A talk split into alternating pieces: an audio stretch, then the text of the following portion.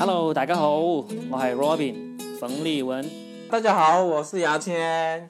好，大家好，又到了我们每周一次的聊的不是梗的时间啦。啊，你们好。啊，大家好。哎，我刚刚看到一个算是让我挺震惊的新闻。什么新闻？王思聪的那个熊猫直播居然倒闭了。你看过这个新吗？我看了，因为你刚刚发给我了。这之前你是完全不知道这个这个事情是吧？我我知道，我知道它倒闭了。就最近我在微博之前看，但是没有看那么详细的文章。但是我刚刚就看了，就我之前也在微博看到熊猫直播倒闭了。对，这因为其实你说现在这种互联网企业怎么倒闭都不奇怪，然后王思聪的企业也倒闭了，这个还是挺让人震惊的感觉。你你有没有见过黄思聪啊？我没见过，因为当时其实呃，我们就效果那帮编剧很多人都见过，嗯，因为当时吐槽大会第一季王思聪是投资了的嘛，然后第一季开播之前搞了一个什么媒体推荐会，就是在王思聪在上海新开的那个酒店里面开的，嗯，呃，所以不少人去了，然后当时谁呀？那个，嗯。休闲路就是跟尹教授一起玩的那一个网红，他还去完之后还特意发了一篇文章来介绍怎么在那个发布会上见到王思聪的一些情景啊啊！但是我自己没见过，因为那次开会的时候，那次嗯开发布会的时候，我们好几个编剧，其实每个人都可以去的。但是当时我们基本上好像基本上没有人去，我没见过，我没见过。嗯，对，反正没关系，反正就是最主要我是觉得震惊的是，感觉好像王思聪在互联网上是很成功的，对啊，要风得风，要雨得雨，然后做啥都是不缺钱啊，然后各贵人相助的那种感觉。但是没想到熊猫直播还真的是他自己亲亲生的亲手去打理的那个，居然都死掉了。但我看见他们上面欠很多钱哦，就是直播欠了四点多亿还是七个亿哦，很夸张哦。不奇怪，基本上大家都是在烧钱。我我听过现在最离谱的一个烧欠钱欠的最多，但是又在做的嗯，就还是做的很红火的，就是那个瑞幸咖啡嘛，说他们烧了十几个亿吧。我家旁边好像开新，是不是那个那个汤唯代言那个？对对对，汤唯和张震给他们拍广告。我家旁边有一家，就这个呃，据说现在他们每卖出一杯咖啡都要亏损差不多是十块钱，那么夸张啊？是啊，前段时间我看了一篇文章，就是介绍现在不是很多便利店，就是全家还有七十一这些都在卖咖啡嘛。嗯，你像全家、七十一这种，就是默默的闷声发大财的，他们嗯每卖一杯咖啡，其实都能够赚钱，赚好像赚个几块钱的。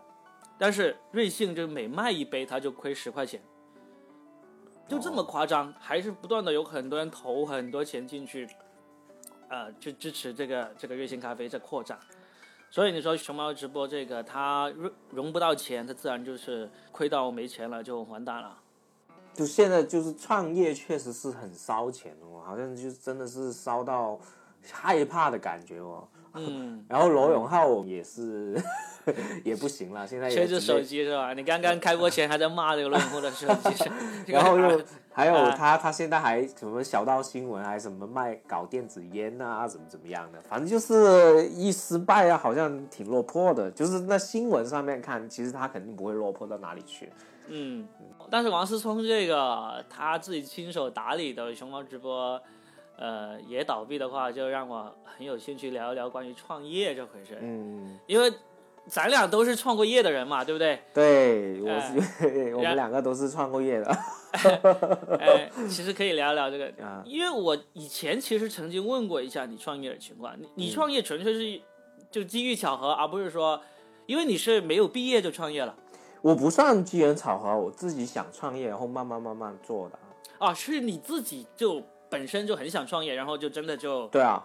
啊，我是来来来说一说你那个创业的故事是咋样的呗？就是一开始我我是上上大专嘛，就是呃升职院，然后当时报了一个专业，然后自己不是很喜欢，而且大专出来，就我也讲过很多次的一个小段子，就是说我是学包装设计的，啊，然后呢，我们包装设计我又不喜欢，我要考考试就就是合格过关就好了。有有有一次三年之后就差不多毕业，我们要考个证的。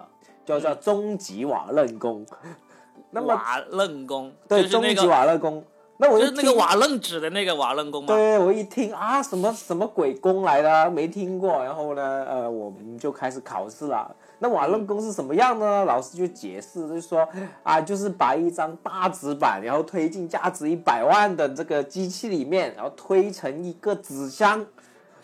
就像中级瓦勒工，考试也是考那个实践，也是实践那个，然后我们考了那个证，那个烂证，然后我就想，哇，我毕业之后我是拿着这个证出去找活，我找什么活？我要去工厂那边干，我靠，对啊，所以我就一一定要想出路，我要想了很久出路，就经常我就拼命找那些书看啊，就创业的书啊，要想怎么弄啊，然后参加创业比赛啊，参加了很多创业比赛嘛。哎，对对，我打个岔，我问一下，这种创业比赛，因为我经常听说，我在大学的时候也看过有人组织，他真的是你参加创业比赛赢了，你就能创业，是这样子的吗？肯定不是啦，创业比赛是这样的，就是很简单，你有个构思，想一个创业项目，然后你就可以报名写创业计划书，写创业计划书基本上也是去先交上去嘛，然后他觉得你的 idea 可以，就开始付。就是复赛，复完赛之后就决赛，决赛基本上是讲 PPT 的。嗯，讲完 PPT，如果你赢了之后，他们一般都会有奖金。然后呢，我们学校呃有很多比赛，有一些比赛是有奖金，几千块钱啦；有些比赛是直接给你学校旁边那个创业园的这个办公室直接给你的辅助的。嗯，然后我都参加过了，然后后来我就最后就是大三的时候，嗯，参加了他们的那个学校旁边那个创业园。就直接给你办公室免费的两年，那就已经省了很多成本啦。对啊，那个场地也很难得啊，就是能。然后，然后我就申请了，也是讲 PPT 嘛，讲 PPT 赢了，然后就就申请到了。嗯，我的项目就是直接送废品啊。所以你是为了不浪费你那个瓦楞工证书去创的业吗？不是不是，就是想我我第一次参加创业比赛是参加一些公益创业比赛。想了一个呃一个二手平台的一个创创意，之后慢慢慢慢转化成直接用定量废品，就比如十个塑料瓶、二十个塑料瓶换一卷纸这样。塑料瓶，塑料瓶，对啊，就直接这样。呃，现在做的跟我这个 idea 几乎是一模一样，就是成都有一个叫绿色地球，大家可以搜一下，就完全是跟我一模一样的一个 idea。他们做成功了吗？那个企业？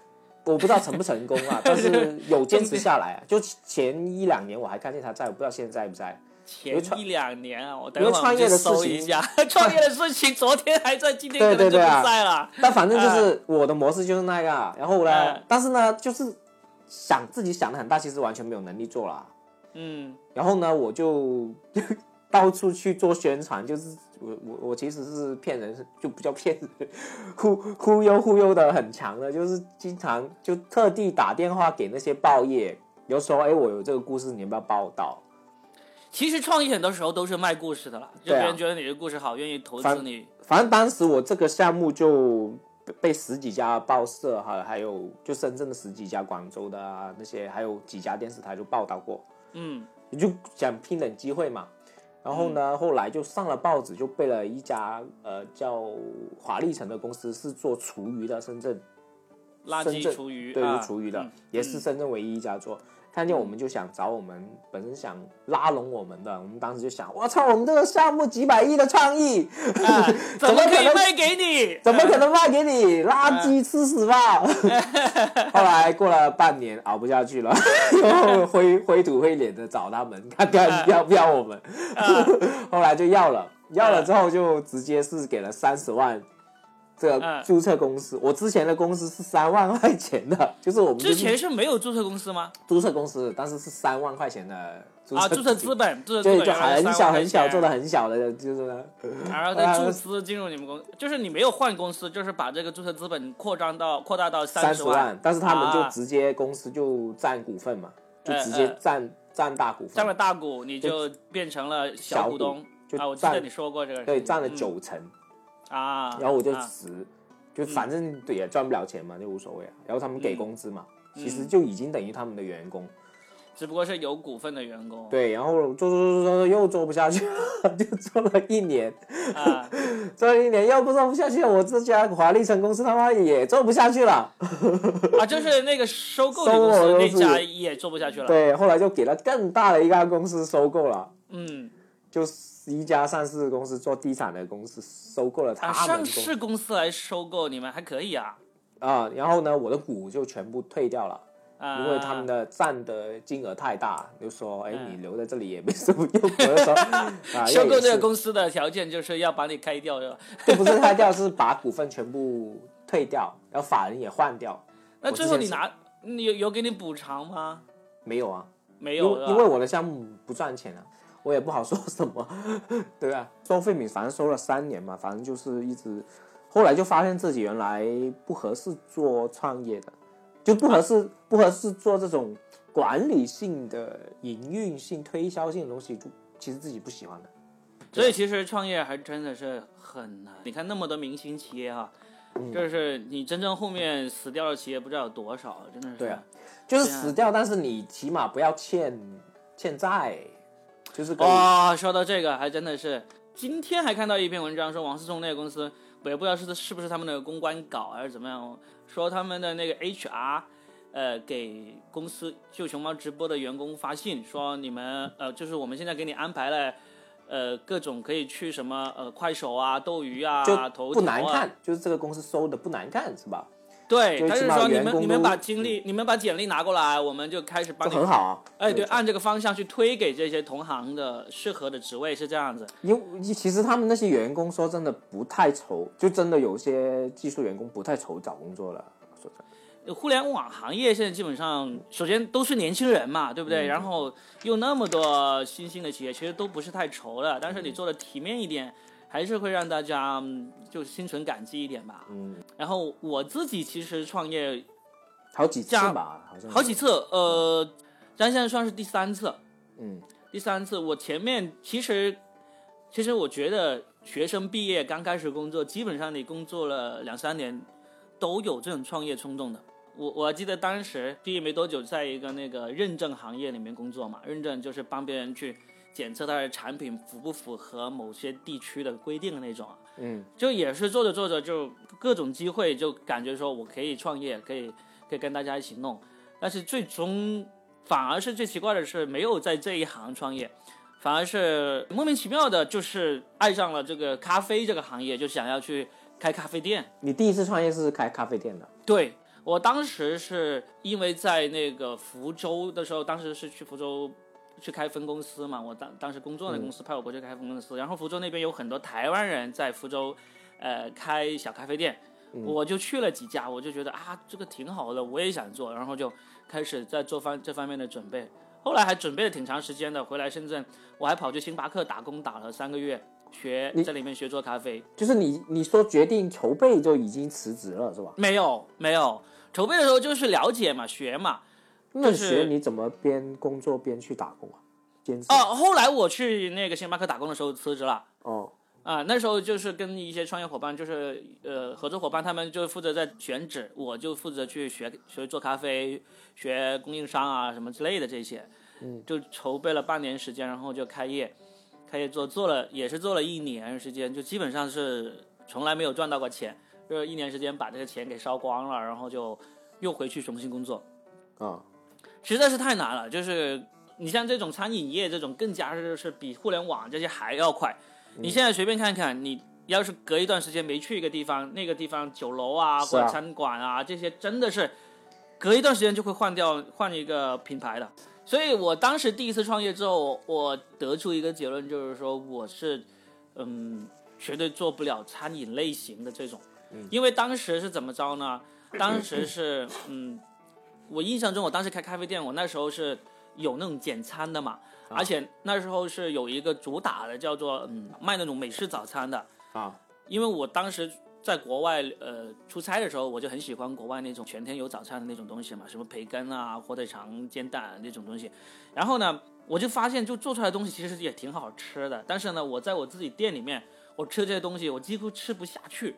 是为什么？因为我坐在自己店里面吃这些东西的时候，内心是很焦虑的，就会觉得哎呀这个没做好啊，这个这个地方不干净，那个地方服务没有跟上，就很难。所以后来我早上去开店，开完店之后，店里面在卖我们自己早餐，我自己跑到旁边麦当劳去吃麦当劳早餐，你知道吗？啊，就是因为我坐在麦当劳，我就可以很放松的吃早餐，我我不用管他做的好不好，他有没有服务到位，所以特别焦虑。后来我回去工作过了几年之后，因为很偶然的一个机会又创业了一次，就是跟朋友一起合伙弄那个外贸公司，对，卖 LED，但嗯也是不好做嘛。你看吴宗宪那么牛逼的人做 LED 都没做成功啊，哎，又给我找到一个完美的借口，就也是没做成，没做成。所以后来我就发现自己其实对于创业去赚钱这个事情没有那么在行，也没有那么热衷。嗯到后面我们做豆瓣脱口秀的时候，后来不是决定要成立一个公司把它给做起来嘛？嗯。其实也是因为这个热情不足，就因为当时是交给我去负责把公司做起来这个事情，嗯。但是就是就是拖着拖着拖着拖着，因为当时呃想要成立的时候最迫切的一个目的就是想要能够开发票，因为我们去演出，别人要给我们钱的话，都希望我们能够开发票嘛，就想成立公司，但是最后发现，哎呀，这个发票要搞定还不是很容易嘛，就找代开一下，就人家也接受了。就因为这样子，就一直没有把这个公司弄起来，弄到后面到一直到现在，豆瓣也没有成立起来。嗯，创业这个事情真的没那么容易啊。包括我之前就是创业的话，就其实深知自己不喜欢什么东西了。我觉得管人，就我这个性格，我觉得管人是个我很烦的一件事情。管人真的是很累的。对啊，那那我既然不喜欢这个事情，我就尽量不不去做呗。你要做公司，一定要去管理人，我就不做呗，对吧？嗯，就知道自己不喜欢，而且不擅长嘛，那就不做。有些人是很喜欢管人的，对啊，对啊，对啊，有些人，但是我我发现我不喜欢。如果如果有机会创我也不喜欢，。如果有有有机会的话，我就是我现在创业的话，我自己就想做那个产品经理之类的，产品那一部分，就是好像好像罗永浩那种嘛，那种位置嘛，对。对，可以这样说。我现在创木更的时候，我当时不也是想要这样子嘛？当时嗯，让我来做这个公司的时候，投资我做的时候是让我来做那个内容官的。嗯然后呢，合同上还有一个专门说要要去让我去找一个总经理来负责这个管理啊、发展这一块的。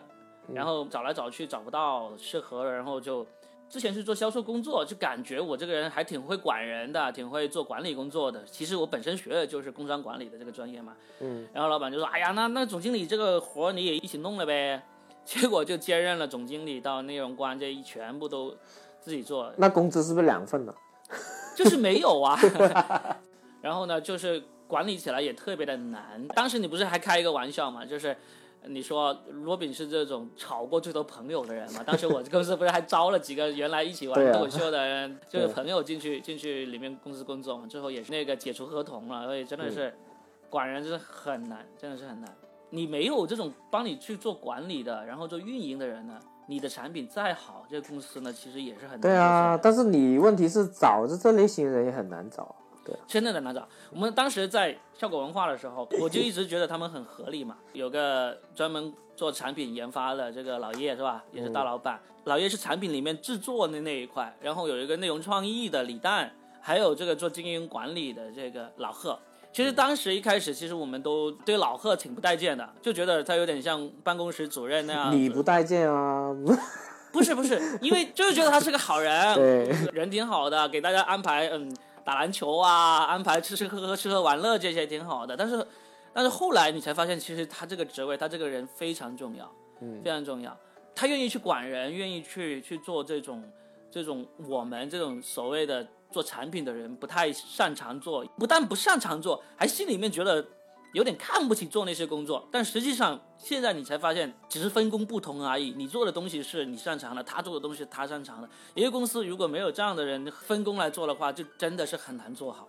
嗯我后来我还去那个火箭情报局那个公司去工作了几个月嘛，他们也是一样。我当时发现了他们公司里面的那个组织结构也是这样子，有一个负责这个内容研发、内容制作的，然后有一个负责这个融资啊、跟钱打交道的，然后有一个专门管人的。公司里面就是这三个人就合作很紧密。所以你说，虽然说银河酷鱼现在出品的产品不太行哦，但是它的公司还是运作的挺好的。有钱赚就行了。说真的，他们是有钱赚，他们是真的有钱赚。你现在做、做节目的有几个赚钱啊？真的不多啊。假如现在，嗯，你就像王思聪一样，你你有钱，然后呢，你需要去创业的话，我我就问一个这种假设性的问题，你会想要做啥？还是做节目吧，做喜剧节目，我觉得会我会感兴趣。嗯就是你会是真的去组一个团队来做一个喜剧节目，是这样子吗？对啊，就是我很想去尝试一些我喜剧节目，就是自己去主持的那种喜剧节目，或者说自己去制作吧，就自己做制作人的那种喜剧节目。没关系啊，反正你我们现在假设嘛，就是假如你就是有钱，你就可以愿意去做。对啊你你会你会做啥？喜剧节目，然后你自己当主持人，然后或者说制作人都可以，反正就是自己去呃从零到有开始做一档喜剧节目，就是我想做的。你现在只给你一个条件是有钱嘛，对吧？然后你其他的资源、人脉啊、能力其实都不变的情况下，你也会去这样去去做嘛？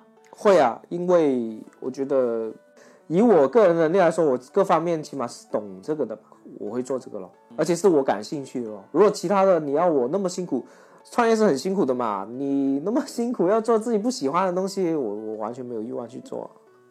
我原来的想法也跟你有点像，我想去做一档，就真的我认为我可以说了算，我认为好的节目，嗯，或者是电影，或者是那个电视剧这些。嗯，但是一开始的话，我觉得我反而会是像那个石老板他们那样去做一个跟线下演出有关的你你想培养团队是吧？对，其实我现在开始做木根喜剧之后，我是把我前两年转下的一些人脉、一些口碑给败掉了，你知道吗？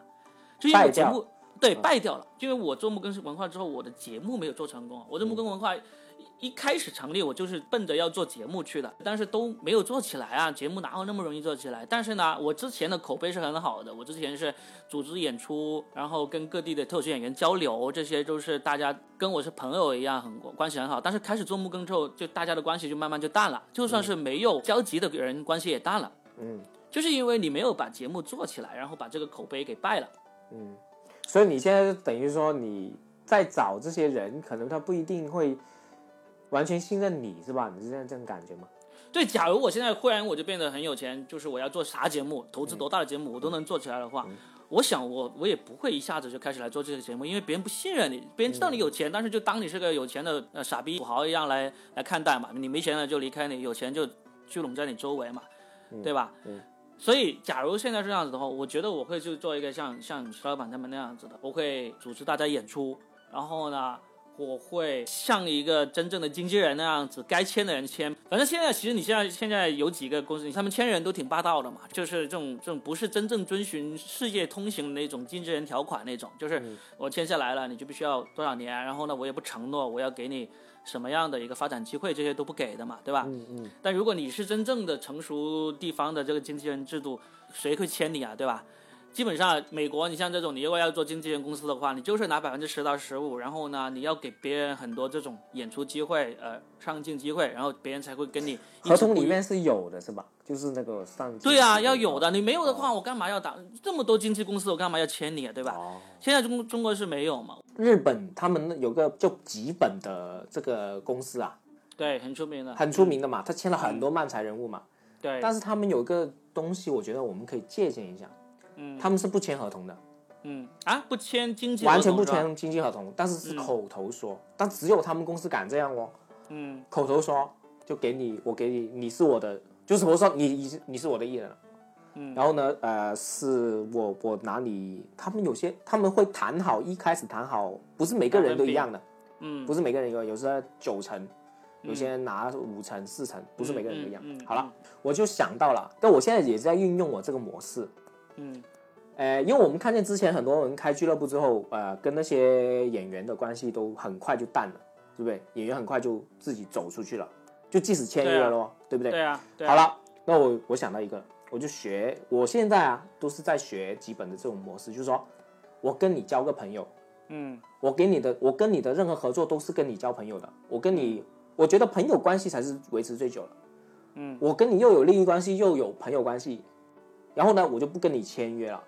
嗯。就是包括我现在的所有写手，我现在不是带写手嘛，嗯。当然我跟他签没有意义啊，我没有资源啊，对啊，是啊，那就直接我跟他朋友啊，我就当你是朋友，我跟你合演员的，就是跟你呃 OK 了，就是我不用利，我我不是用捆绑性啊，你一定要怎么样，你骂我，我给你自由，我给你资源，什么都给你，然后你知道我这边好，就前期没钱没资源的时候，反而这种关系我可以维系的更长，我认为。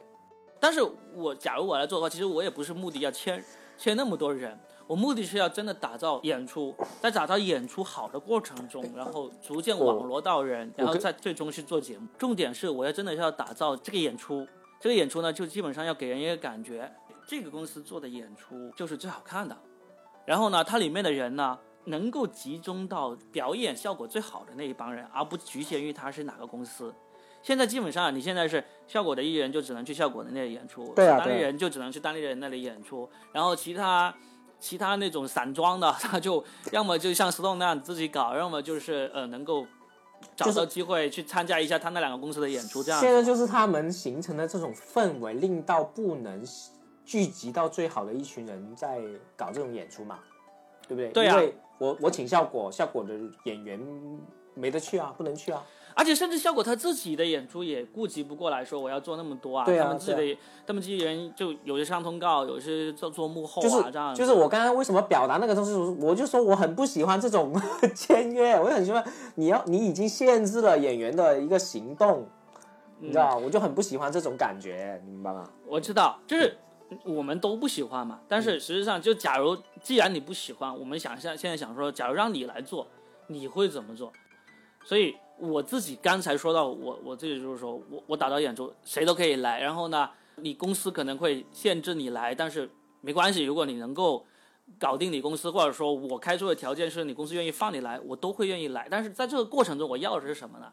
我要的是品牌啊，是吧？品牌，别人就知道哦，冯立文在这个行业做演出呢是做的最专业的。然后呢，到后面我要做更大型的演出。或者说我要在这一行来做这个线上节目的时候，你的名声就出来了。因为我自己在做豆瓣的时候，我自己最明显就是做豆瓣的时候，其实最多人来找或者说得到的那个赞誉最高是什么？是我是我们演出做的最好的时候。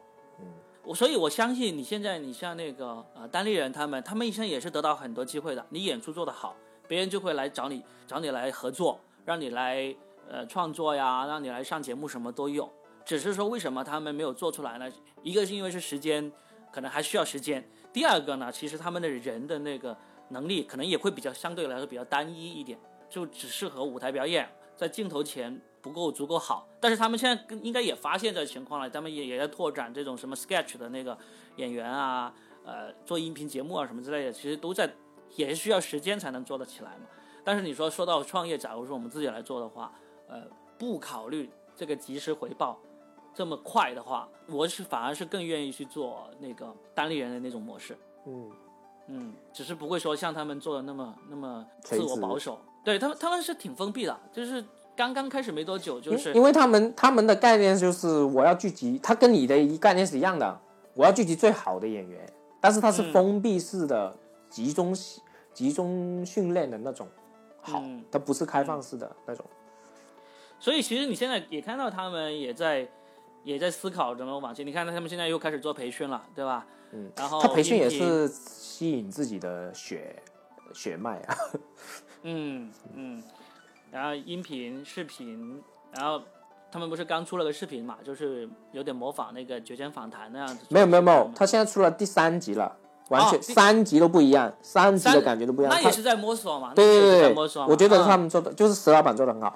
没有，我想说的就是，我其实我跟你的都是比较自由主义的嘛，对不对？嗯。然后呢，我跟你的做法都有会像，如果我以后创业也会像这种，就是不捆绑。我刚刚为什么要说那朋友那么多废话？你可能会剪掉了 那那一堆，就是说我要重复一遍，就是说你为什么用朋友形式去做？就是我的原因就是这样，就是说我知我我深知用捆绑性的很脆弱这种关系。嗯，我以前已经很多俱乐部做过这种方式，已经是行不通了。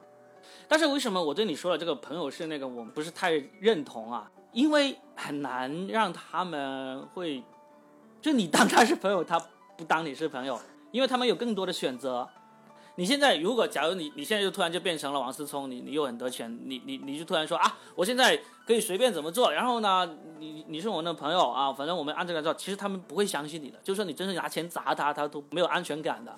所以我我是认为，就是假如你只有一个设定条件，你就是有了钱，其他东西你都不变的情况下，你你你就马上用这个日本的那个叫基本 没基本什么那我我只是种方式没那么容易的。对对对，但只是提个想法，只是 提一个这因为个想法。日。本那个事务所，呃，我知道他们很厉害，但是他们已经做了好久了，已经已经就是其实他是知道它算垄断性才能做到对对，他是垄断性，然后别人也知道啊，你看上了我就就是就是愿意跟你一起玩了，而不是担心嗯。你会坑我呀，你会一不行就抛弃我这种，所以这个是不一样的，他们的那个那个口碑以及他的过往的那个经历，我看英皇那些经纪人签那些明星，那些明星是非常非常听话的，就他们说什么，那些明星要照做的。那是因为英皇他有这个机会给你啊，但但是我我是认为脱口秀演员不会那么听话啊！你怎么可能？你作为一个你的职业就是思考啊，你怎么可能听话呢？不就是我一直是会觉得，你就算有利益，你也会去思考啊，你不是说什么就说什么的。我们没到那个时候呀，我们远远没到那。首先，第一个，那么有思想透析演员，目前在中国你基本上没有，对不对？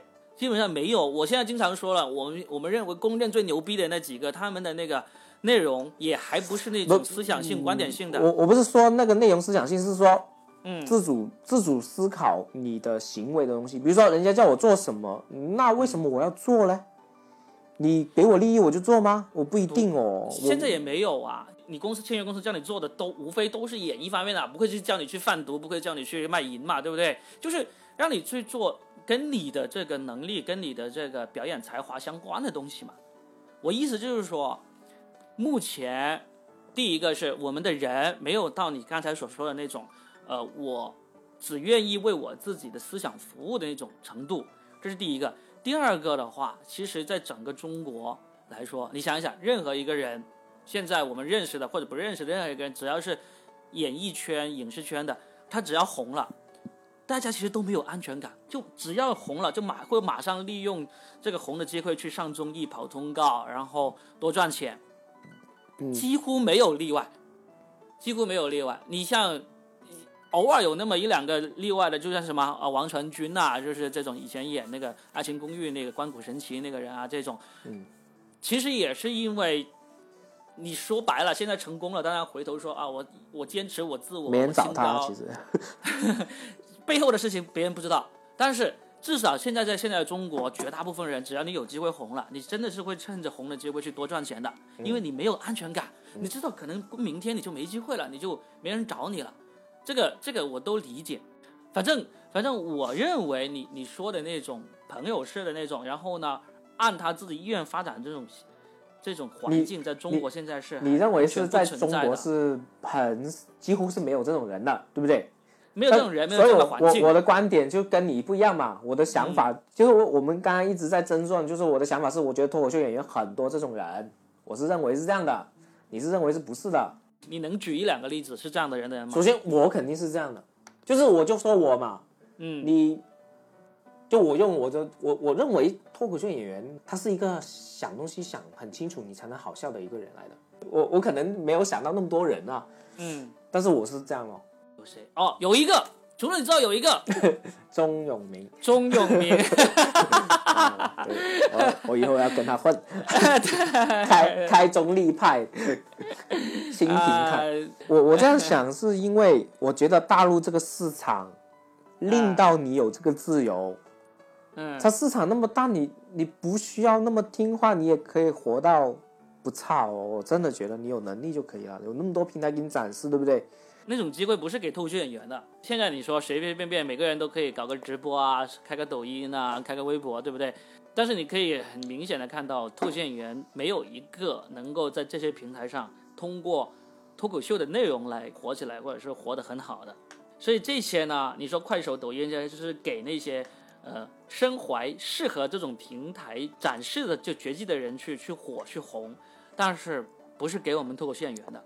嗯，反而是美国真的是多，就是国外是真的是就是你想想完全独立的是吧？他们对你想一想，他们不想签约大公司，不想被经纪人牵着鼻子走，然后呢，他就一个个酒吧去找别人去演出。只要他有让观众乐起来的能力，其实他是足够活得挺不错的。就是他，他就是一个个酒吧去。我我最近刚看完那个绿皮书嘛，那个，电影，我也看了。然后他就是说，这个音乐家他也是要在那个路上巡演的。嗯他在电影里面他是巡演两个月，但实际上这个真实故事这个人是他们俩是巡演了一年半的。嗯，包括那些脱口秀演员也一样，包括音乐人也是一样，他们就一个个酒吧去，你看他去保龄球馆去演唱，对吧？然后去小酒吧，然后去别人的那个家里的那种高端聚会去演唱。脱口秀演员也是一样，在美国也是酒馆啊、保龄球馆啊，去别人的高端聚会表演都可以。像这种人，你就完全可以按照你自己想法，只要你真的是有能力表演好脱口秀的，你就可以按照你的想法去活。你就一年在外面跑九个月，演完了回来休息三个月，就过得过得算是过得挺好了这个生活。但中国根本不存在啊。Stone 他去年一年去了十几个城市去表演，但是这个钱还真的是不够他活的。嗯，这个中国是没有这种环境的，所以你说的这种，你像你刚才所说的，目前来说就你一个，还有钟永明一个是可以按照自己方式活的，但是也没有活的 太开心嘛。现在就是我是跟钟永明一一一队的是吧？我我觉得现在这次听我们这节目，可以如果是脱口秀演员，可以这样说一下大家想法咯，就是你你是想去签约走，还是想我这种形式？你们我觉得是可以做下市场调查。他们听到了会默默的听完，然后就算了，不会评论，不会点赞，也不会屌你，反正就听了就算，就这样，我太了解这帮人了。好吧，那我们今天就瞎聊，从黄黄思聪一直聊到我们自己这一行业，还有自己的想法。我觉得这就是我就想要做这个节目的目的啊，不想聊太多东西，就是聊我们自己想要说的就好了。嗯，好啊，好吧，那我们最后还是再跟大家提一下牙签的公众号，对，就是我要想自己生活的话，大家要关注我的公众号啊。对对对，要多多支持这个 独立喜剧人。你你现在的标签就叫独立喜剧人嘛？对对对啊对啊对 啊！独立喜剧人牙签，他的微信公众号叫做牙签的千言万语啊，两个签都是牙签的签啊。对的啊，嗯，好，记得去关注。然后觉得我们的节目好听的话。呃，不想评论的话，点个赞喽，对吧？我知道各位其实听的人还是有的，点赞都懒得点呢，我跟你说。好吧，也无所谓了。好好好。好，好 那就这样啊拜拜嗯，拜拜。